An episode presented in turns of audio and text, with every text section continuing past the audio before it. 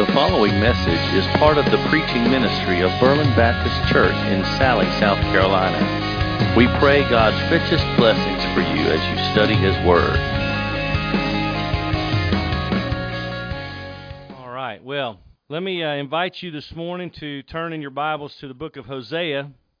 We've been making our way through this prophecy. We're in chapter 8 today. Chapter 8, and this is a really interesting portion. I say I feel like I say that every week, but uh, this is an interesting portion of God's word and a, an interesting portion of this particular prophecy. The title of the message today is Five Sins to Reap the Whirlwind. That sounds terrible.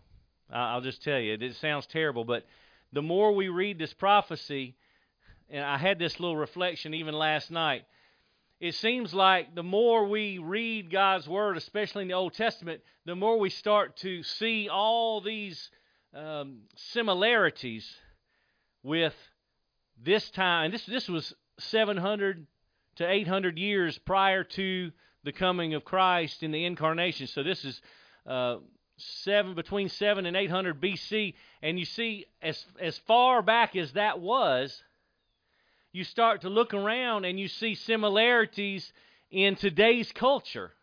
And it's just another uh, reinforcement of how timeless God's Word is, that it can be written for this situation all those years ago and yet be so relevant and applicable to our day today. So, today in chapter 8, we're going to be looking at several different things uh, that happened with the people of Israel but I want to just kind of introduce that uh, by giving you this little word picture, maybe a thought you can have in your mind. I grew up uh, visiting my grandparents on my mother's side up in North Carolina, and uh, little a, a, little town kind of between ne- near Gastonia, but it was uh, Bessemer City, Cherryville area. If you're familiar with that part of North Carolina, and uh, my grandparents had a, a farm, and uh, so I grew up just being in that kind of environment, seeing all that my grandfather would do every day, and um, he was a also a volunteer fireman, and the fire station was only about uh, not even a quarter mile from his house. And here's the thing, though, because of that small community, they had a real big siren on top of the firehouse.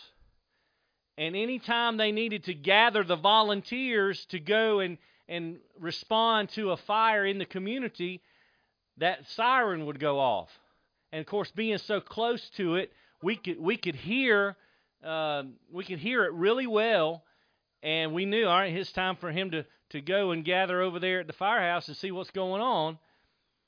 And then I realized, well, that's not the only reason you have those sirens. In a lot of towns, a lot of towns also have or, or had, and, and some of them are still operational, a siren for things like a tornado, right? And so if there's a tornado in the area, then there's a siren that's going to sound, so everybody in the in the town can hear that and know, hey, we need to take cover, we need to respond because that's that's our warning, right? And, and what would happen? What do you suppose would happen? Because you know there's a there's a threshold that has to be met, right? If there's a tornado coming, there's a, a threshold that has to be met before you can sound that siren. It's got to be imminent danger. It's not if it's 50 miles away and heading a different direction, you're not going to sound the siren, right? Because that would be a false alarm. But when you hear that siren go off, you know that danger is close. It, it's right there, and you've got to take immediate action, right? Well, well, guess what's happening here in this in this uh, prophecy here that Hosea is writing? God is giving him some words to give to his children in Israel, and he's trying to warn them. The siren is going off.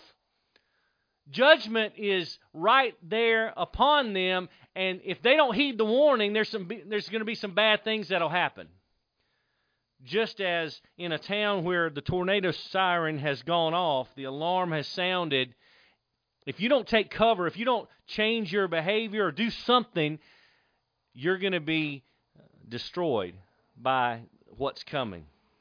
So today, when we read this passage, I want you to kind of think about that image in your mind. The siren's going off, the alarm is sounding. So, what are we going to do about that? Here's what the Bible says. Let's uh, follow along with me as I read Hosea chapter 8. It's only 14 verses. We'll read it and uh, talk about a few things we'll see here in this passage. Beginning in chapter 8, verse 1, here's what the Bible says Put the trumpet to your lips. Like an eagle, the enemy comes against the house of the Lord.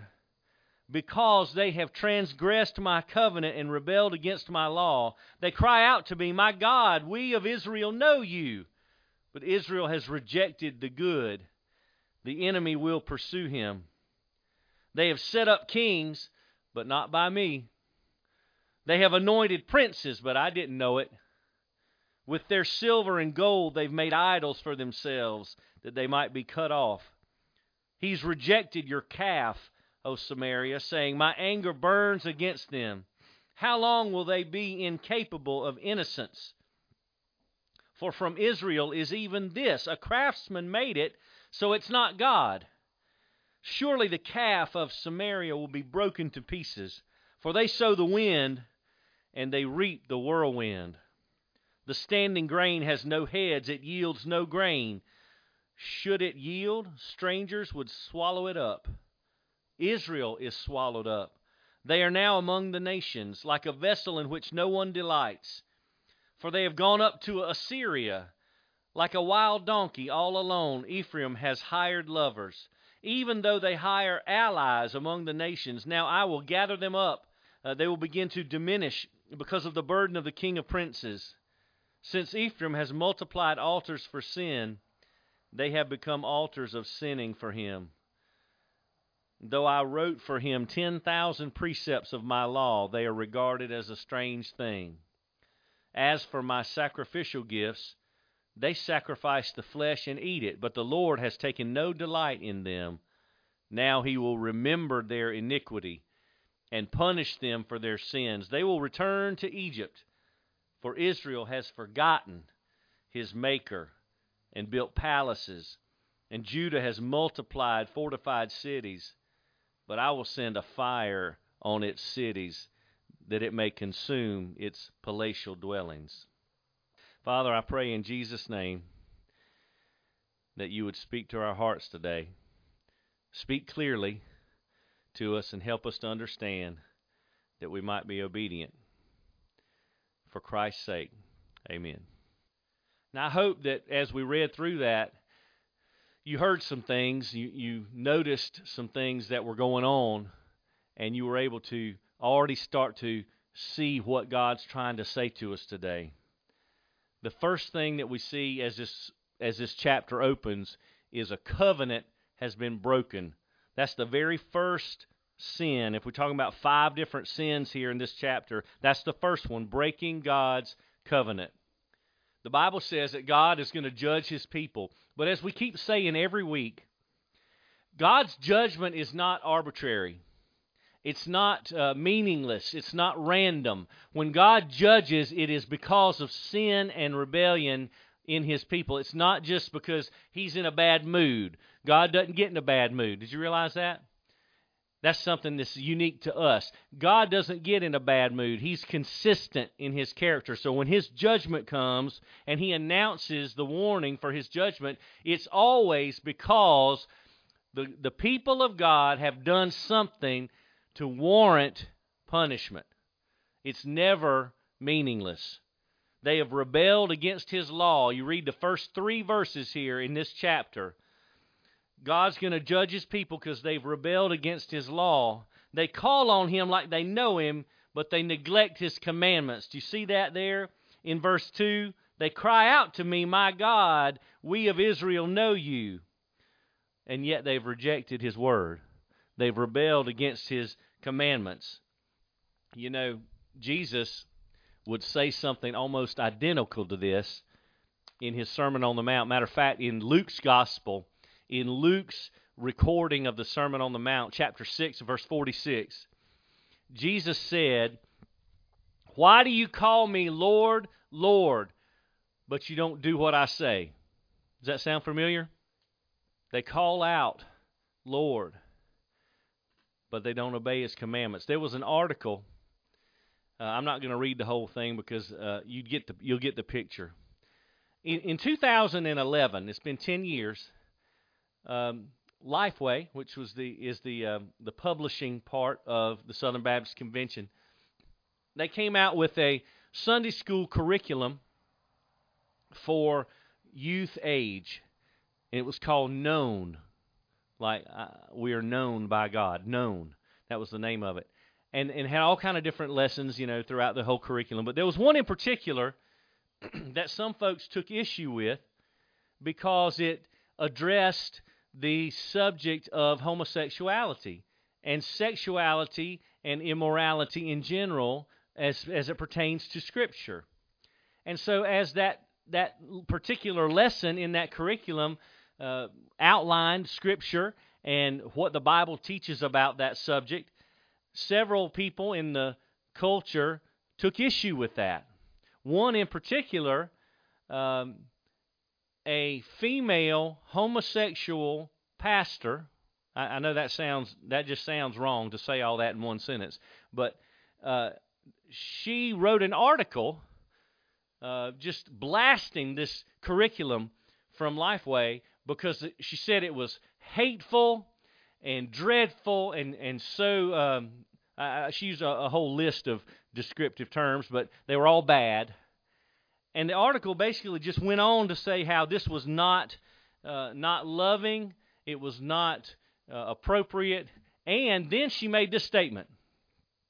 And I've got the uh, I, I, can give you the the um, link for the, the internet link for the article if you'd like to read it and see everything that was said. But that she said this. She said, I grew up in a Southern Baptist church, but no one ever showed me in the Bible where this is wrong.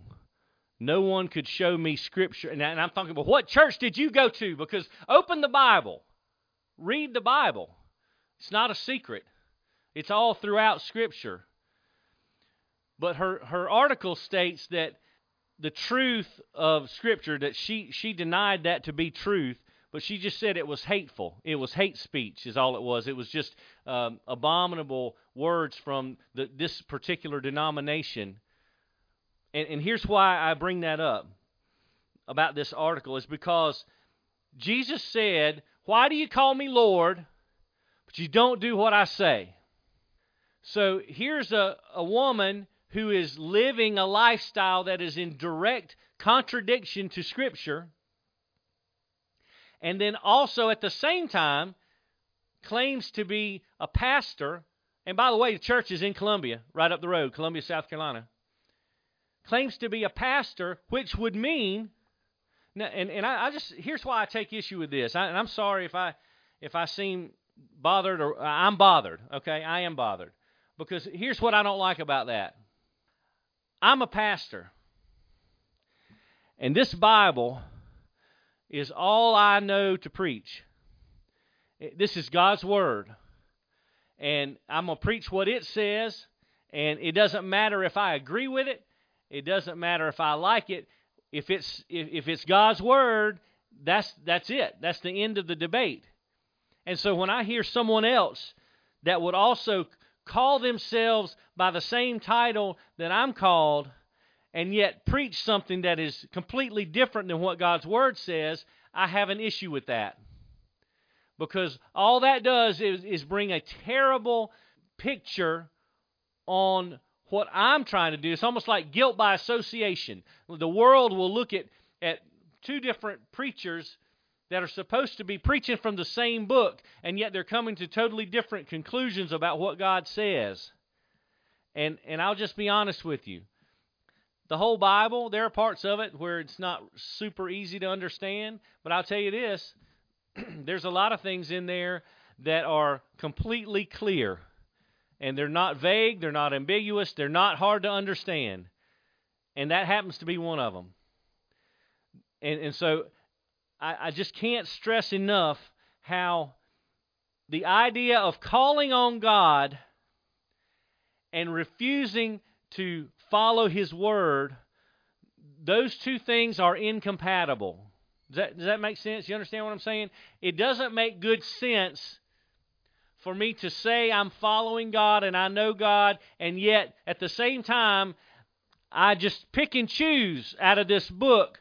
Uh, I, well, I don't, I don't like that, so I'm not going to follow that one. Uh, but this one, okay, I'm all right with this one. We don't get to do that. This is not our word, it's God's word. So we don't get to choose which parts we uh, uh, will like and, and dislike or agree with or don't agree with or follow or not follow.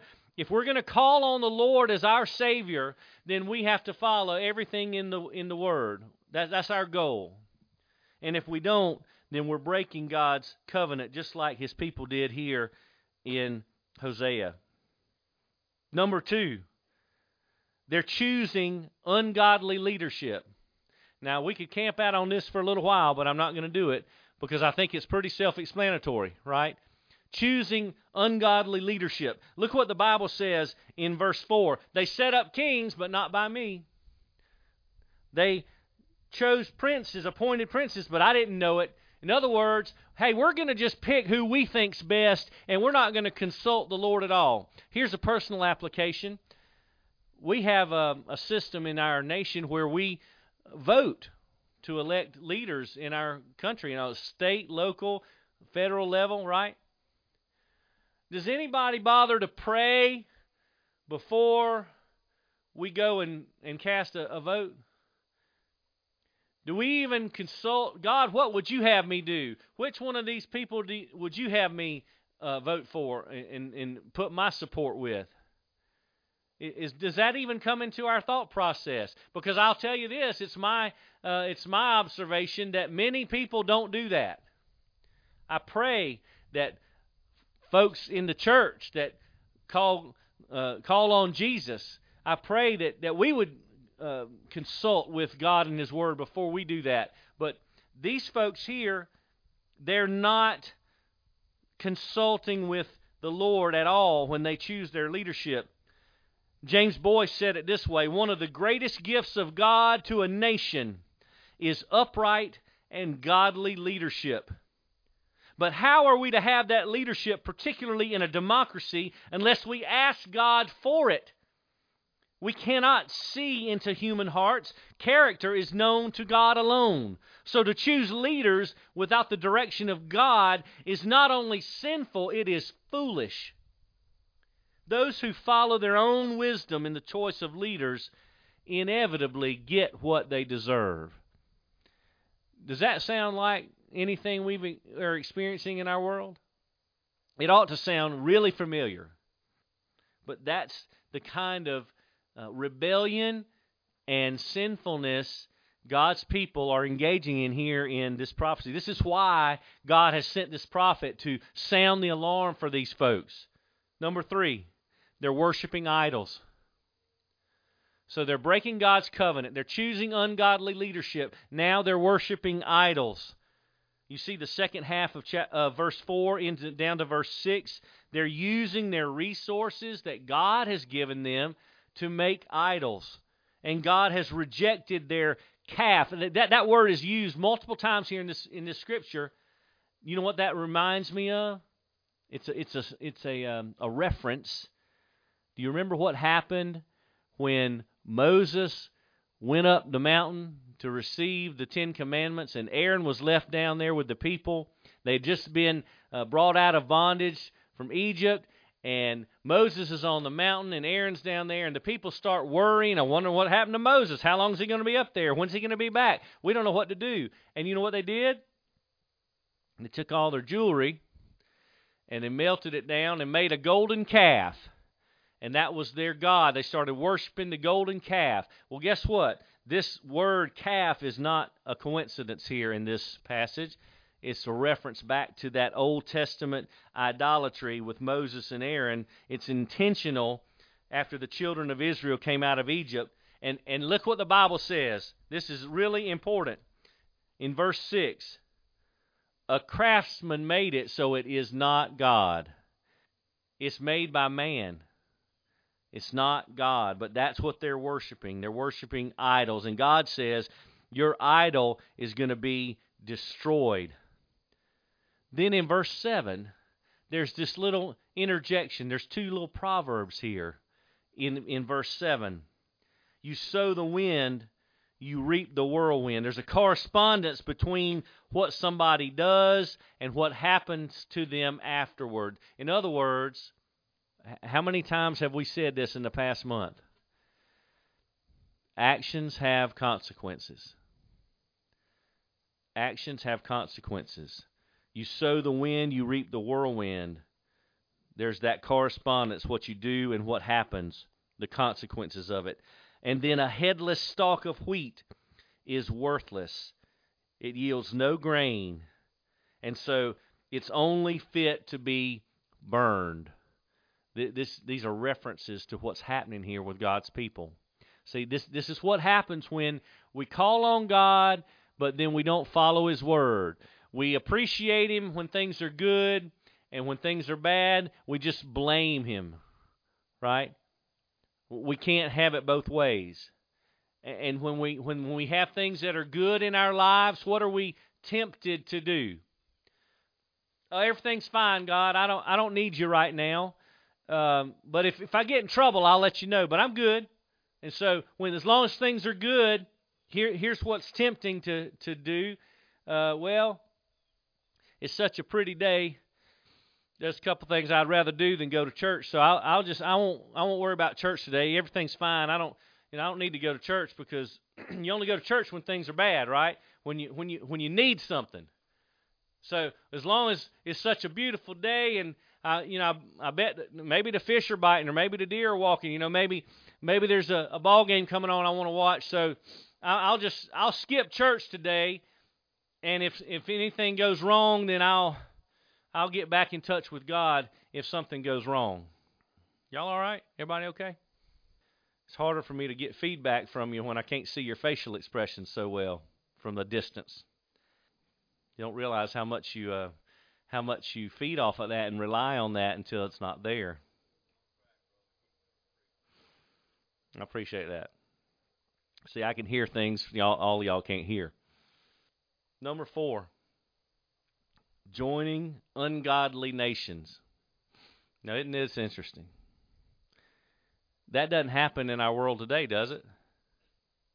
Joining ungodly nations, making agreements with ungodly nations. See, verse 8 to verse 10. See, if you go back and read, I want you to know how this how the king came to be the king. Israel's king had committed murder in order to acquire his position. That doesn't sound terribly ethical, does it? 2 Kings chapter 15, you can go read about it. 2 Kings 15. So Israel's kings he murdered to acquire his position. His first action then as king was sub, to submit Israel to Assyria, to the rule of Assyria so they could get some assistance. So they're like here's what the Bible calls them. They're they're worthless like a broken pot. They're like a wandering wild donkey. Look at that in verse 9. They've gone up to Assyria. So here's what's going to happen. They've sold themselves like prostitutes. So now they're going to suffer. Isn't this ironic? The very people that they tried to make an agreement with to get help are going to be the people who are going to oppress them the most. So they go to a, a neighboring country that's not following the Lord, Assyria, looking for assistance, and they end up getting oppression. In other words, they make a decision that's contrary to God's word, and they suffer the consequences. They're going to a neighboring nation that doesn't follow the Lord. And so they've joined ungodly nations. That was number four. Now, the last one, number five, before we conclude this. In verse 11, they have now constructed false altars. You know, they were worshiping idols before. Now they've constructed false altars. In verse 11, the Bible says they have become altars of sinning. They multiplied altars for sin. And the, and the Bible says, even though I wrote them 10,000 precepts of my law, they regard them as strange. You know what that means? That means they don't even pay attention to them. So here's what that looks like for us. Has God spoken to us? Has God given us any information to tell us how He would want us to live, how He would want us to uh, interact with others? Has He given us any word at all? I, I suspect many of you have a Bible with you this morning. That's 66 books, guaranteed, God's Word. You have a question? You're confused about something? You're not sure what to do in a particular situation? You're not sure about a direction for your life? There's a place you can go for all those things. There's there's a place you can go. It's called God's Word. Peter wrote that he's granted to us everything pertaining to life and godliness. Everything we need is right here in his word. And we neglect it to our peril. And and we wonder why things are, are going badly or we're not not clear on, on our direction in life or we, we're not sure what's God's will for me. You ever had that question? Well, God's will is far more about who we are than what we're doing. Do you realize that? God's will is about who we are, how we're living. You know, He might present us with three different options for something. And as long as we're able to glorify Him in those and not sin against Him and not be contrary to His Word, He might just be saying, hey, pick one. Glorify me in whichever one you choose. God's will is not meant to be confusing, it's not meant to be a mystery, because it's mostly about who we are and how we live rather than what we do. Chuck Swindoll would say that those who are least um, clear about God's will are also least acquainted with His Word. And that's not a coincidence either. So the folks here in, in Hosea chapter 8, they've constructed false altars, they've multiplied their sin because altars were intended to be used for the worship of God, but they weren't being used for that.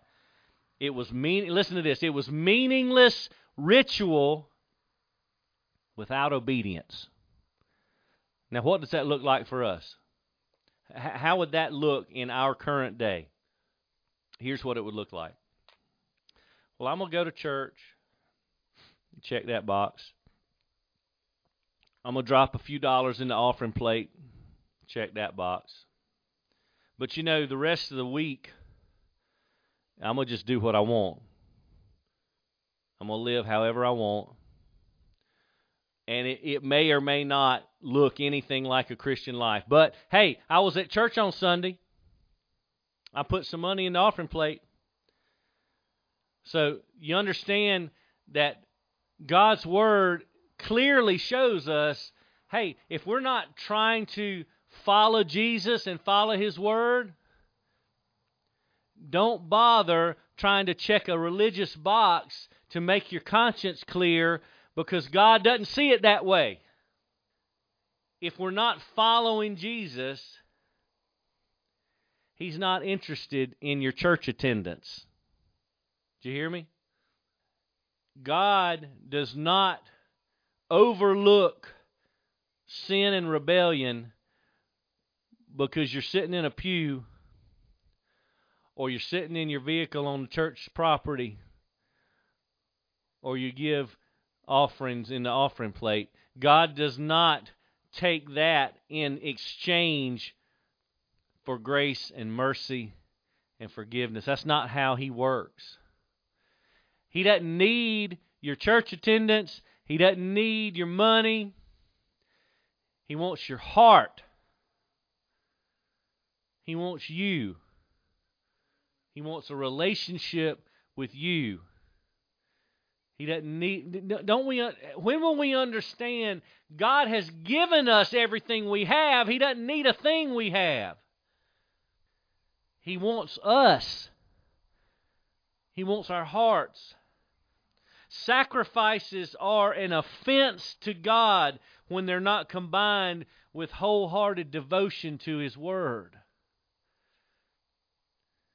It's offensive to God to even presume that we could show up and check a box and think that he's okay with that. That's just not not how he works. So those are five sins. And then how, how do we conclude? That's breaking God's covenant, choosing ungodly leadership, worshiping idols, joining ungodly nations, and constructing false altars. So, how does this conclude? Well, if you look in the second part of verse 13, right here at the end of this chapter, here's what you'll see a terrible, terrible sentence. It says, Now he will remember their iniquity and punish them for their sins. Now, see, all this time, they thought they were fine. They thought everything was, was good. They thought God was okay with them. They, they didn't understand. This is why the prophecy was written. They didn't understand that God is not okay with us playing some sort of game. Christianity isn't a game. It's a it's a life changing relationship with the master of the universe. And so now he's going to punish them. He's going to remember the sins of the people. And they're going to reap what they've sown. And look at the punishment. Eh, eh, this is so ironic. God had to deliver his people from bondage in Egypt. And now he says at the end of verse 13, they're going back to Egypt. They're going to be punished for not uh, honoring the covenant they have with God. They're going to return to Egypt. This is a direct tie in with verses 5 and 6. See, the people of God were delivered from bondage in Egypt under Moses. Then they proceeded to make that golden calf. Well, the people of God have now forgotten their Maker, they've broken God's covenant, so they're going to be sent back to bondage in Egypt. And see, all they did, if you look at verse 14, all they wanted to do was just build big buildings and say, hey, look at us. Look at all we've done. Meanwhile, they forgot all about God. They've forgotten their Maker. And see, they'd also forgotten that God was big enough, He didn't need those things. He, he doesn't need those things. He, he wants us, relationship with us. See, bigger isn't always better. Sometimes God does bless folks in this way and that and that he prospers his people and that's great. And maybe we we would rather see a lot happening than only a little bit happening. Maybe we desire to see a lot of people converted and saved by Jesus and a lot of good being done. But it's the equation that's wrong, not that desire. Because oftentimes it's the smallest things that give the greatest blessing, not the big things. If God gives big things, great, fine.